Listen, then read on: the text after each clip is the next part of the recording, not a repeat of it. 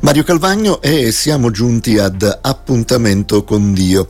Eh, il titolo che ho voluto dare oggi è Abbondanza di Grazia, sì, eh, il, il, versetto, anzi i due versetti che eh, ho scelto dal nostro calendario eh, giornaliero per la lettura personale eh, si trovano nella seconda lettera dell'Apostolo Paolo ai Corinzi, il capitolo 9 e i versetti sono l'8 e il 9. L'Apostolo dice, Dio è potente da fare abbondare su di voi ogni grazia affinché, avendo sempre in ogni cosa tutto quello che vi è necessario, abbondiate in ogni opera buona. Come sta scritto, Egli ha sparso, Egli ha dato ai poveri, la sua giustizia dimora in eterno. E fin qui Ecco, questo, questo, paio di versetti che sono eh, inseriti ovviamente in un contesto eh, più ampio, quello appunto del capitolo 9, eh, dove l'idea è quella che eh, Dio ama chi dona con, con gioia, chi dona eh, se stesso, chi aiuta gli altri, eh, chi li sostiene, perché eh, in qualche modo nel nostro piccolo, in questa maniera, anzi nel nostro piccolissimo, eh, in questa maniera possiamo eh, imitare Dio, possiamo imitare il Padre, possiamo eh, imitare Gesù nella, nel suo nel suo scopo, in uno dei suoi scopi principali, quello eh, di dare salvezza in senso completo eh, a, a, coloro che si rivolgono a lui. Quindi c'è questa, eh, questa idea che se noi eh, siamo sgravati eh, dai nostri pesi proprio perché la grazia di Dio eh, ci viene incontro, proprio perché abbiamo chiesto a Dio eh, di darci la sua grazia eh, con questo nuovo atteggiamento, con questo nuovo sguardo sulla vita, noi possiamo eh, sentirci liberi, sentirci addirittura eh, felici, contenti di eh, aiutare gli altri. E ehm, una cosa importante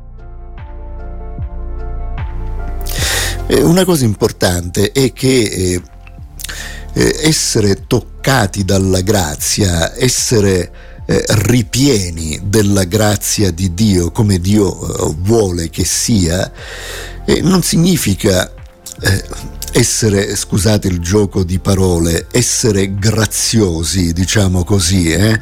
essere eh, particolari rispetto ad altri, essere più bravi rispetto ad altri, e così Dio eh, ci ha eh, dato la pienezza della sua grazia. Eh, no, noi non siamo graziosi, ma siamo graziati. Cioè eh, noi metira- meritavamo, eh, meritavamo, sì, meritavamo la morte, mm? e invece Dio ci ha graziati.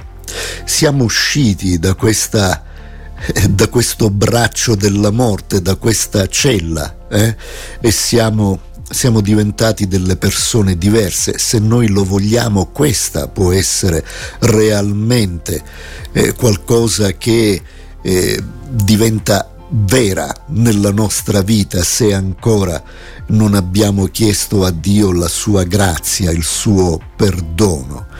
E c'è eh, una cosa eh, importante ancora, eh, le opere buone che noi possiamo fare, dice qui l'Apostolo, le opere di bene. E, mm, è un tema che ritorna spesso nelle lettere di Paolo. E una, una, frase importante, lui dice nella lettera agli Efesini, è per grazia che siete stati eh, salvati mediante la fede.